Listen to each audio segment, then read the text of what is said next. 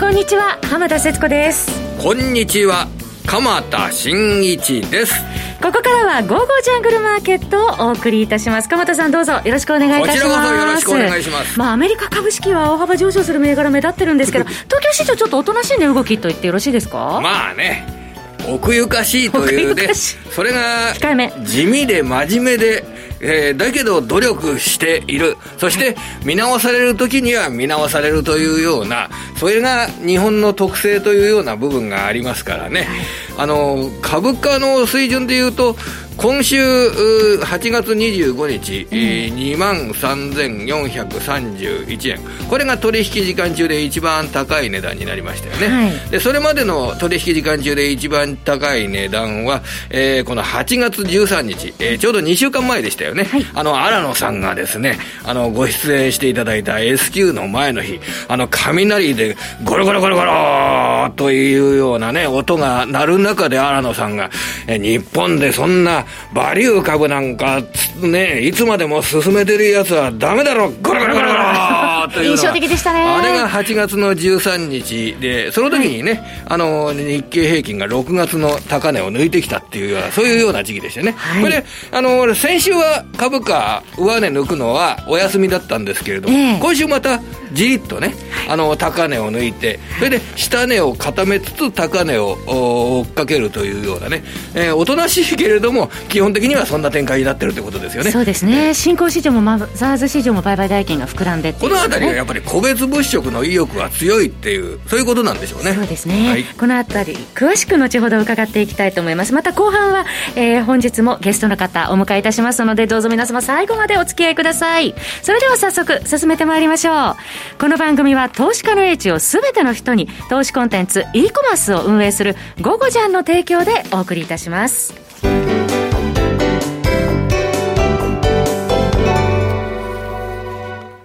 さて、その鎌田さんがおっしゃる奥ゆかしい日本の市場の中身なんですけれども。まあ、この日本の市場がですね、はい、なかなかこの下がらなくなってきたっていうのも、要は世界の先頭を走ってるような株が前進してるからですよね。まあ、毎日毎日ナスダック総合指数が高値を突き進んでいるというような、そういう状況で、今日はですね、はい、あの、そのグローバルなマーケットをいつもあの見ていてくださって、いろんな情報をを教えていただく方にですね、はい、ゲストにいただいてるんで、その方の、まあ、ナスダック市場、これからも強いんでしょうか。やっぱりアメリカの株式市場は日本より強いんでしょうか、うん、世界のお金の流れはどうなるんでしょうか。っていうのを伺うのをですね、はい、楽しみにしてるんですけど、はい、そのアメリカのマーケットについて考えると、えー、あの、毎年毎年というか、まあ4年に一度訪れるビッグイベントが今年あるじゃないですか。はい、アメリカには。大統領選挙。大統領選挙があるじゃないですか。それが11月の3日ですよ。はい、で、その大統領選挙まであと2ヶ月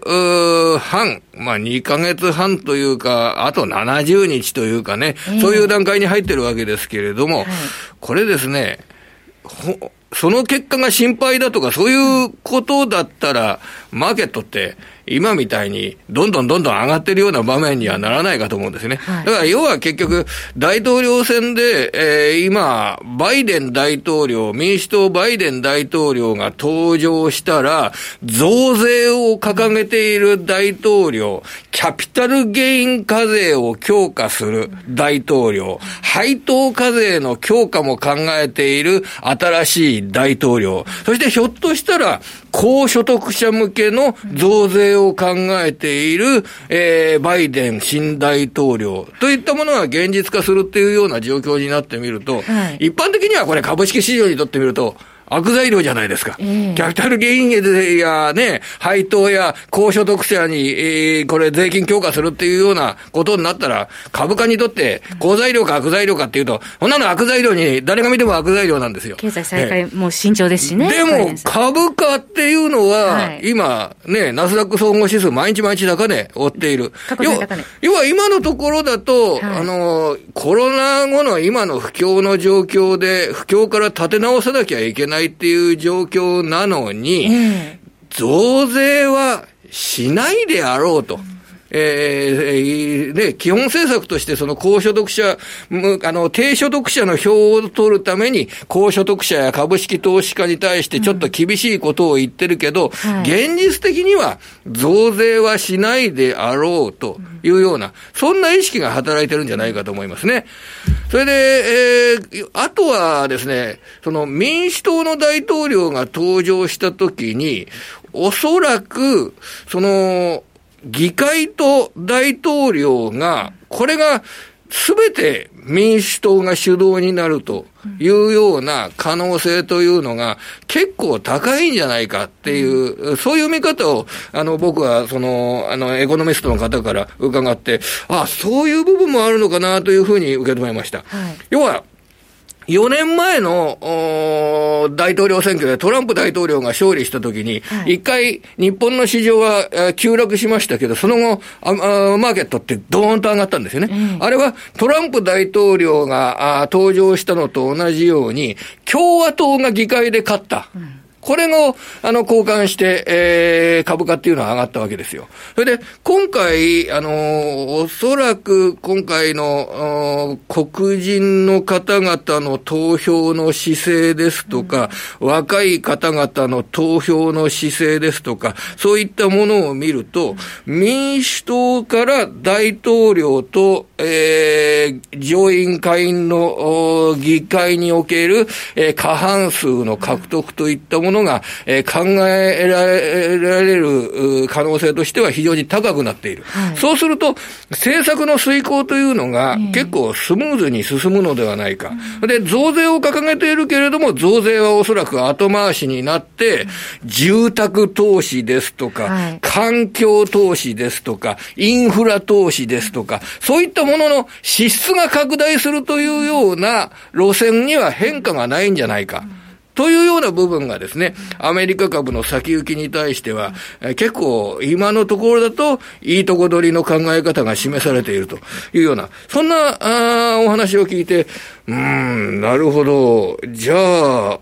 あんまり株価にとってみても新しい大統領選は、えー、不安材料にはならないのかな、なんて気持ちになってる次第なんですけど。ね。現状ではその大統領選挙戦でトランプ氏がやや今巻き返しているという現状、ね、そうですね。だから結果はだから、あの、わかんないわけですね、はい、今の段階で大統領も議会も全部民主党だって言って決め打ちするのは、これはちょっとね、あの、危険な、あの、動きではありますよね。えー、でも、住宅関係の需要が強くなっているのは事実ですし、株式市場で民主党政権、民主党が議会でも圧勝するっていうようなことを頭の中に描きながら、アメリカで住宅関連株などが買われてるっていうような部分っていうのは、えー、あの、マーケットの動きとして、はい、あの、抑えておくというようなことは必要になると思います。そうですね。今おっしゃったその住宅統計ですとか、あと、鎌田さん、耐久財受注なども、今、アメリカでは好調ですよね。あの、自動車の受注ですとかが非常に強くなって、えー、あと、あの、コミュニケーション機器っていうのは、これ通信機器になりますけれども、はい、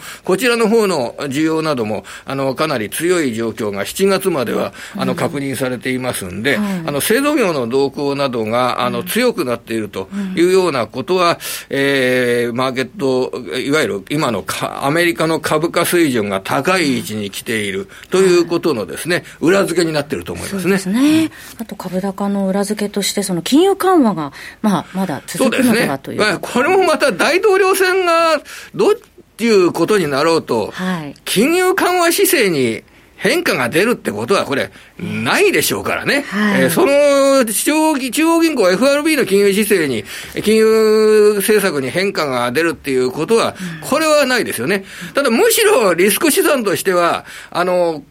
民主党の大統領になって、そして国会が、あの上院会員のどちらかを、うん、共和党が取るっていうねじれ国会になった場合、はい、この場合に、あのもともとの共和党というのは、うん、えー、これ、財政支出を拡大するっていうようなことに対して、はい、あのね、積極的じゃない。小さな政府を施行する。これがもともとの共和党ですから。はい、えー、トランプ大統領はトランプ大統領であって、特に共和党の政策っていったものを実現しているわけじゃないわけですから。はい、トランプ大統領は、あの、共和党の人たちっていうのはおそらくね、仕方なくトランプ大統領をしてるっていう人も多いわけなんですよ。で、歴史的な共和党の政策を考えた場合、あんまりお金を支出するんじゃないよっていうことに強行になった場合、うん、むしろこっちの方がリスク。になりますね、うん、そうですね、えー、今、そのアメリカ大統領選まであと2か月半というところで、アメリカ経済の話も伺いましたけれども、それではこの後ゲストの方をお迎えして、はい、グローバルマクロの視点でお話を伺っていきたいと思います。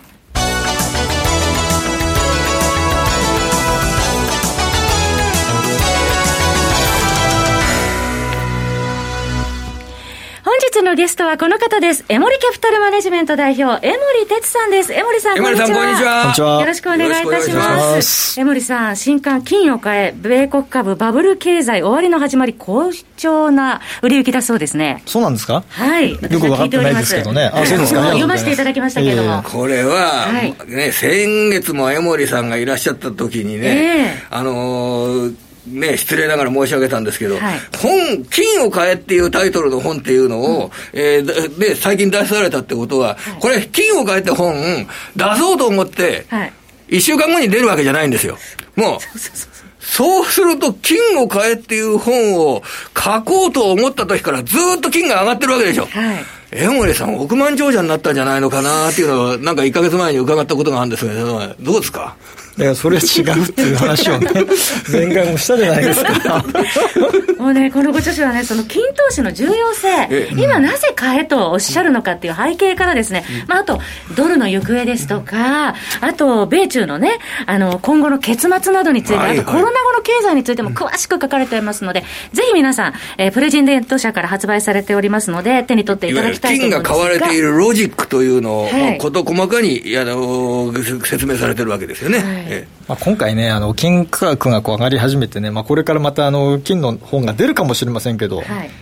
一番最初に出たのはこの本ですから、今回ね、はい、うん、それは、ね、はっきりとねあの、申し上げておきますけどね。あの江森さんね、ご本出された後に、あのバフェット氏も、これまで、えー、金投資に関しては否定的だったあのバフェット氏が金鉱株を買い始めたというようなね、これはね、非常に大きい出来事ですね。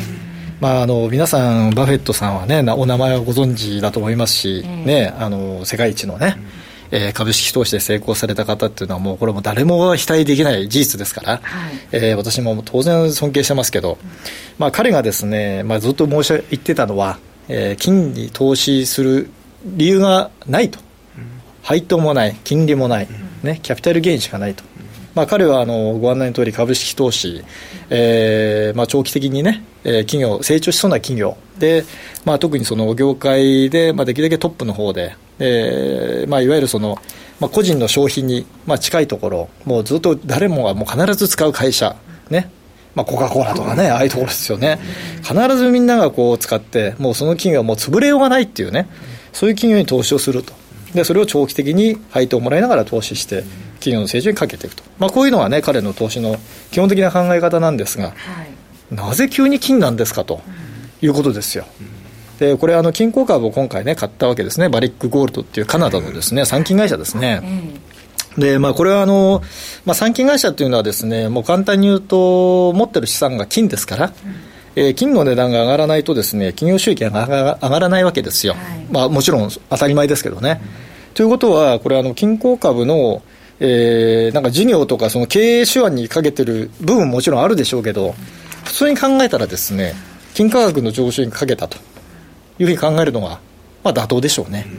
まあもちろんそのバフェットさんが本音どこにあるのかね、あのお聞きしたわけではないので分かりませんけど、うん、えー、今まで金をあれだけ否定していたので、はい、金を直接買うわけにはいかなかったと、ね、なるほどしたあの仕方なくですね、えええー、産金会社でごまかしたと。言われても仕方ないですよね。金の価格が下がると思ってたら、買わないですもんね。いや、買えない。買わないです買えない。金の価格が下がってるけれども、産金株を私が買うって言ったら、ちょっとロジックはおかしいですもんね。おかしいです。ありえないです、ね、やっぱり上がると思ってるんじゃないかっていう、ふうに考えるのが普通でしょうね。ねですから、まあ、彼が終始買いしたっていうことをね、えー、私、メルマガでもね、まあ、書いてるわけですけど、まあ、あの彼のその終始買いが当たればいいんですけどね、えー、まあ、外れるとこれ結構悲惨なことになりますから、まあ、それは当然私が出した本のね、逆の方に行っちゃうところにもなりますんでね、あれなんですけども、まあ、いずれにしてもやっぱり、あのまあ、彼もそういったね、形で金に投資するって判断をしたわけで、えー、何かしらその彼の中でも、その金に対する考え方がね、変わったんでしょうね、うん、だからそこで何が変わったのかもちろんわからないので、えー、えー、なんとも申し上げられませんけれども、はい、基本的な考え方っていうのはあの、そんなに私とずれていないのかなって気がしますけどね。江森さん、金で、えー、これ、ぜひ江森さんのお話、えー、伺えたらと思ってたこと、僕あったんですけど、前、あの最近ですね、あの、あのなんかあの金の説明をする上で、金の価格の推移と、中央銀行にに、日本、アメリカ、ヨーロッパの中央銀行銀行のバランスシートの推移とで、そうすると、それをこうね、あの、グラフで合わせて、見てください。えー、日米欧のバランスシートの拡大と、金価格の上昇とは強い関連性があるんですっていうような、そういう説明資料を見たことあるんですけれども、江森さん、こういう考え方についてはど、どういう、どうですか、金の専門家としては。それはあの半分正しくて半分間違ってますね。そうなんですか、あのそれはまあ金融市場から見た、まあ、一側面でしかないと思いますけれども、うんまあ、少なくともその中央銀行が資金をですねあの供給する、その量が増えることっていうのは、まあ、その相関からすれば、まあ、当然、金価格が上がるだろうというですね、まあ、連想はこれはまあ働きますし、まあ、おそらくそういったロジックはまあ間違いではないと思います。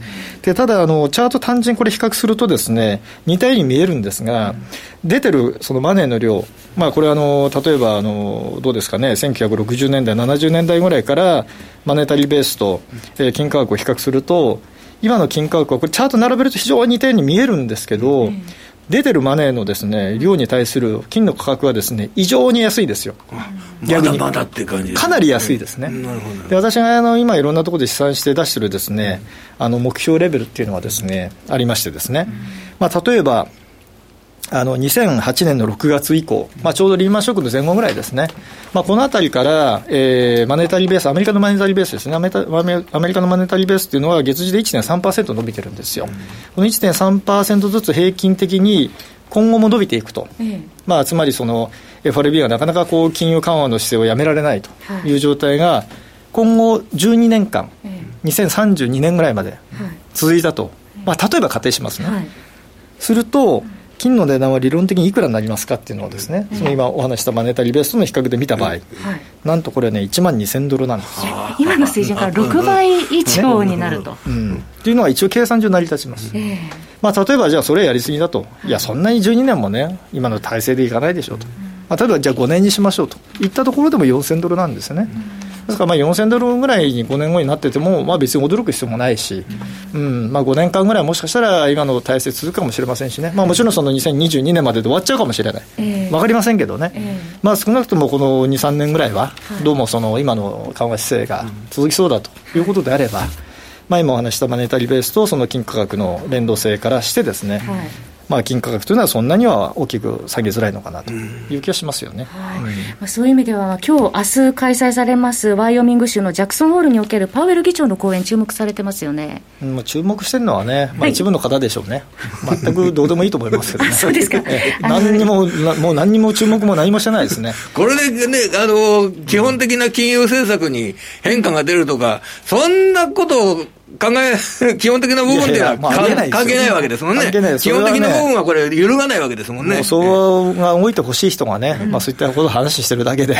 まあそれをやっちゃったらですね、パウエルさんは、まあ、まあ、首は飛ばないにしても、ものすごい批判にさらさらされるし、今までは彼は就任してからですね、失言もかなりね、やってね、特に1年目、2年目ぐらいまで、かなりあの、ね、批判も受けて、もう今は非常に市場との対話がうまくいってるわけで、でましてね、さっきあの鎌田さんおっしゃったように、アメリカの大統領選挙を控えてる、うん、金融市場がですね混乱させるわけいかない、はい。まあ、いい話が出るかもしれないけど、悪い話が出ようがないんですよ。うん、ということは、まあ、注目するのはね、もちろん大事ですけど、うん、あの材料としてですね、まあ、昔見て、そのバーナンキさんとかね、うん、えー、イエネンさんがどうの本土とかね、いうのはありましたけどね、まあ、今はそれはね、まあ、想定するまあ、意味もないでしょうね、はい。まあ、短期的にはね、あの金融緩和方向性強化されるとなると、株金合わせて上昇する可能性もあると。あのね、急に例えば、ドルを、どね、例えばこうドルをいっぱい買ってる人たちたちは、こうやって、なんかあの、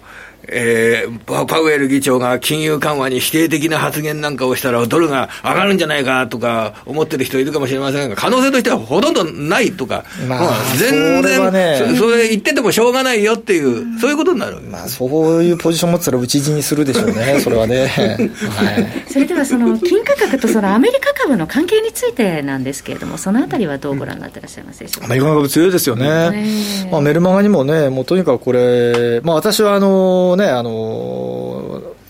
えー、強いっていうね、はい、ハイテク株がね、強いって話をずっと書いてはいるんですけどね、えー、まあ、新野さんのようにですね、はい、あの、マグファっては言わないんですけどね、私はね。あのやっぱりガーハムとファンファングか、えー、何でしたっけ？ガーハム。ですね、これがあのグローバルの共通な言葉なんで、マグファとはもう絶対言わないんですけど、マーナさん大好きなんでね、あの別に批判しろわけじゃないんですけど、あのこの銘柄をですね、はい、握りしめておかないと、今、アメリカではですね収益出ないですね、アメリカ株に投資してもね、だってずっとこれ、コロナの後戻ってきてるんですけど、途中までですよ、S&P500 の495社持ってたら、全部マイナスですからね、時価総額ね。で、5社だけで全部上げてるわけだから、うん。まあ、今はもちろんもうちょっと上がってますけどね、全体がね。そういう状態なので、この5社、トップ5をですね握りしめておかないと、ですねパフォーマンス出てないんですよね。まあ、逆に持ってれば、極端なパフォーマンスが出てるということで、まあ、メールマガジンもね、後ほどまたご紹介あると思いますけど、はい、もうずっと、僕がね、進めてるのは、あの、まあ、個別株やる人はね、個別でもいいと思うんですよ。はい、あの、それこそマイクロソフト行くとかね、アマゾン行くって言ってもいいんですけど、えー、まあ、私は、あの、個別株は投資しないので、メールマガジンにはですね、ファング指数ってあるんですよね。うんファング指数というのは投資できるんですよ、でそういうものに投資しておけば、結局全部買ってるのと同じですから、うん、そういったものに投資しておけば、まあ、あんまりその値動きを気にせずですね、うん。えー、このハイテク株の上昇に乗れていけるということなんですが、まあ、あの今の状況ですぐにその手締まいする必要もないし、上がってるわけですからね、はい、でこれ、割高だってね、空売りするとね、やっぱりやられちゃうわけで、で一つねあの、ちょっとテクニカルな話をするとですね、あのこのナスダック100ってあるじゃないですか、はい。まあ、ハイテク株結構入ってるんですけどね、ナスダック100のえー、ボラティリティインデックスってあるんですよね、うん、あの S&P500 のボラティリティインデックスって皆さんまあよく見てらっしゃる VIX っていうね、うん、ありますよねボラティリティインデックス。これのナスダック100番っていうのはですね、v VXN っていうねのがあるんですよ、はい、これも一応一緒に見といたらいいと思いますね。でこれがやっぱり上がってくると注意した方がいいし、下がりきっちゃうと今度はなんていうんですかね、えー、とリスクがかなり、えーまあ、リスクオンというんですかね。かなり楽観的になってるという状況になりますから、まあ、とにかくその VIX とその VXN っていうね、まあ、指数があるんですけどね、まあ、ボラテリティインデックス、ナスダック100番のボラテリティインデックスですけどね、まあ、これ両方見ながらね、まあ、今のマーケット、やっぱりあのハイテク株がね、はい、えー、牽引してるわけですから。あのナスダック100のボラテリティも一緒に見ておくとね、うん、えー、まあ、両方こう見ながらね、あのリスクがありそうかどうかっていうのを測りながらね、はい、えー、ちょっとまずいなと思えばね、はい、まあ、少し考えてもいいですけど、まあ、基本的にこう下がり出すまでは、うん。何もする必要ないと思いますね。その VXN 指数ですけれども、今年の3月16日には80ポイント台までありました。今は32あたりというところですね。うん、まだそういう意味ではね、もともとボラティリティがね、ハイテク株高いですから、ビックスに比べると水準はまあ高いんですけどね、はい、まあ今の水準であれば全然ね、まだまだ、えー、高いとは言えないですし、はい、まあ、むしろ、まあ、平均からすると若干高いですけどね、まあ安定はしてますからね。はい、うんまあ、今やっぱりあの収益もね、ハイテク株やっぱりいいですしね、えー、あのあとはあのダウにね、新しく入るようなね、銘柄ね、セールスフォースとかね、あんなのもね、セールスフォースドットコム株、急騰でしたね、うん、してるし、えー、まあ、テスラなんかもね、まだね、はい、まあ、こんな値段になるのかっていうぐらいでね、えー、テスラの株もあれですよ、著名ヘッジファンドマネージャーね、もう本当に著名人がね、もう空売りして、みんなやられちゃってるんですよね。やっぱそれぐらいやっぱり難しいですよね、えー、あんな値段になるとやっぱりみんな持ってなかったし、はい、まあ、一部にはねそのロビーフッターみたいなね、あの若手の投資家っていうんですかね今月の投資家が買ってるからっていう背景もあるのかもしれませんけど、えー、まあ、でもやっぱり、あのー、最後は上がったものを買ってるかどうかだけですよ。うん、うん、結果ですからね、はい、やっぱりその割高だから売るってことをやって、まあ、うまくいけばいいですけど、えー、上がってる最中に売るっていうのはですね今のマーケットではなかなかちょっと勝ちづらいでしょうね。うん。ですからまあここは素直にね、まあ、見ていった方がいいと思いますね、そしてファング指数ご紹介いただいたような指数を、うえ買うというのも一つの、やり方としてありますよね、え続いてそのあの今日冒頭から金価格についてお話伺ってますけれども為替との比較についてはどのように見ていったらよろしいんでしょうか？為替との比較でいうとですね、もう連動性があまりないですね。もちろんそのドルが下がってるから金が上がってる側面あるんですけど、その金の上がり方が例えばユーロとかね円の上がり方に比べてものすごく大きいですよね、うん、ですから連動はしてるって言ってもそのペースが全然違いますね、で今ねあのメルマガにもちょっとご紹介したりねい。ろんなところでお話ししてるのは、やっぱりアメリカの財政がね、えー、悪化してるっていうのをですね結構これあの金価格の上昇の説明するのにですね都合がいいんですよ、あの財政赤字をですねアメリカの GDP で割ったあこう動きとですね、金価格というのはものすごい連動してるんですよね、まあ、何かしらそのなんていうんですかねその財政が悪化していることが直接間接金価格のやっぱり押し上げようになってると。上昇につながると、うん、やっぱりそのドルの信任アメリカの信任がこう落ちていってるっていう、はい、まあ、背景がもしかしたらあるのかもしれません、はい、アメリカに対する不安がその金価格上昇の背景になっていると。いうなんとなく見えますよね。まあ本当はそうか分かりませんけどね、えー、うんあと、あの、最後の締めくくりで、はい、この精神論になりますけど、金にしろ、アメリカ株にしろ、ね、価格がすごく儲かってる。自分の買い値っていうのを考えると、こんなに上がった。なんか一回利益確定したいなっていう気持ちに人間ってなると思うんですよ。でも、江森さんは持ってた方がいいとおっしゃいますよね。はい、それは、こう、どういうことが必要になりますかね、その場合は。それでも持ち続ける。利益確定したいな、買い値を考えるとこれ2倍になってるから。でも持ち続ける。これはやっぱり、そう思い込むということが必要になるわけですからね、これは。まあ、思い込むのも大事ですけどね、あの結局、マーケットが上がってるうちに売るというのはですねやっぱりもったいないんですよ、やっぱり上がってるものを買っておくっていうのはですね基本なので、あの下がり始める、何をもって下がり始めたかって判断はそれぞれね、あると思います、チャート使ったりね、あると思うんですが、そういった判断ができる状態になってしまったと。いったときに、どれぐらい売るとかいうのもあらかじめ決めておくということですね。これが急に暴落したんで慌てて売っちゃうと安値を売るとか、ないしは売らなくていいものを売っちゃうということにつながります。まあ、私なんかメルマガに書いてるのは、とにかく持っときなさいと、ね、ずっと言ってて、まあ、今は相当収益が出てますね、実際ね、あのその通りやってらっしゃる方は。まあ、ただこうなったらこうしますよっていうのは実は書いてないんですよ。というのは、こうなったらっていうのは私はもう決めてるんですけどね、まあ、そうなった時にはお伝えしようと。いう形にしてます。それをあらかじめね、決めるのはなかなかね、難しいし、あのー、まあ、そうなったら皆さん慌ててやっちゃうこともあるんで、えー、そうなったらお伝えしようかなと思ってます。私の中ではルールが決まってるので、えー、それをなったら、それをメールマガジンでお伝えして、はい、まあ、一回手仕まいするタイミングですよということをですね、書こうかなと思ってますね。はい、細かにね、そのあたりの指示も毎回してくださってるんですが、ここでそのメルマガのお知らせ、午後ちゃんからのお知らせです。江森さんのメルマガ、江守哲のリアルトレーディングストラテジーのご紹介です。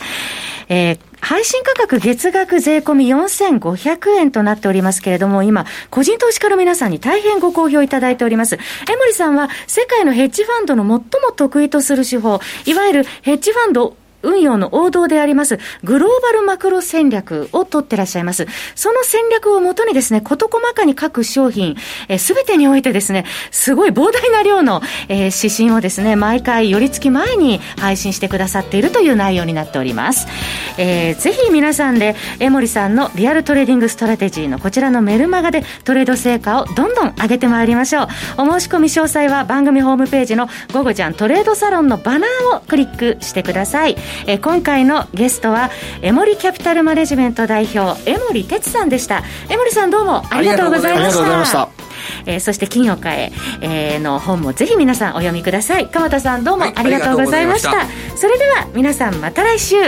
この番組は投資家の英知をすべての人に投資コンテンツ e コマースを運営する「ゴゴジャン」の提供でお送りしました。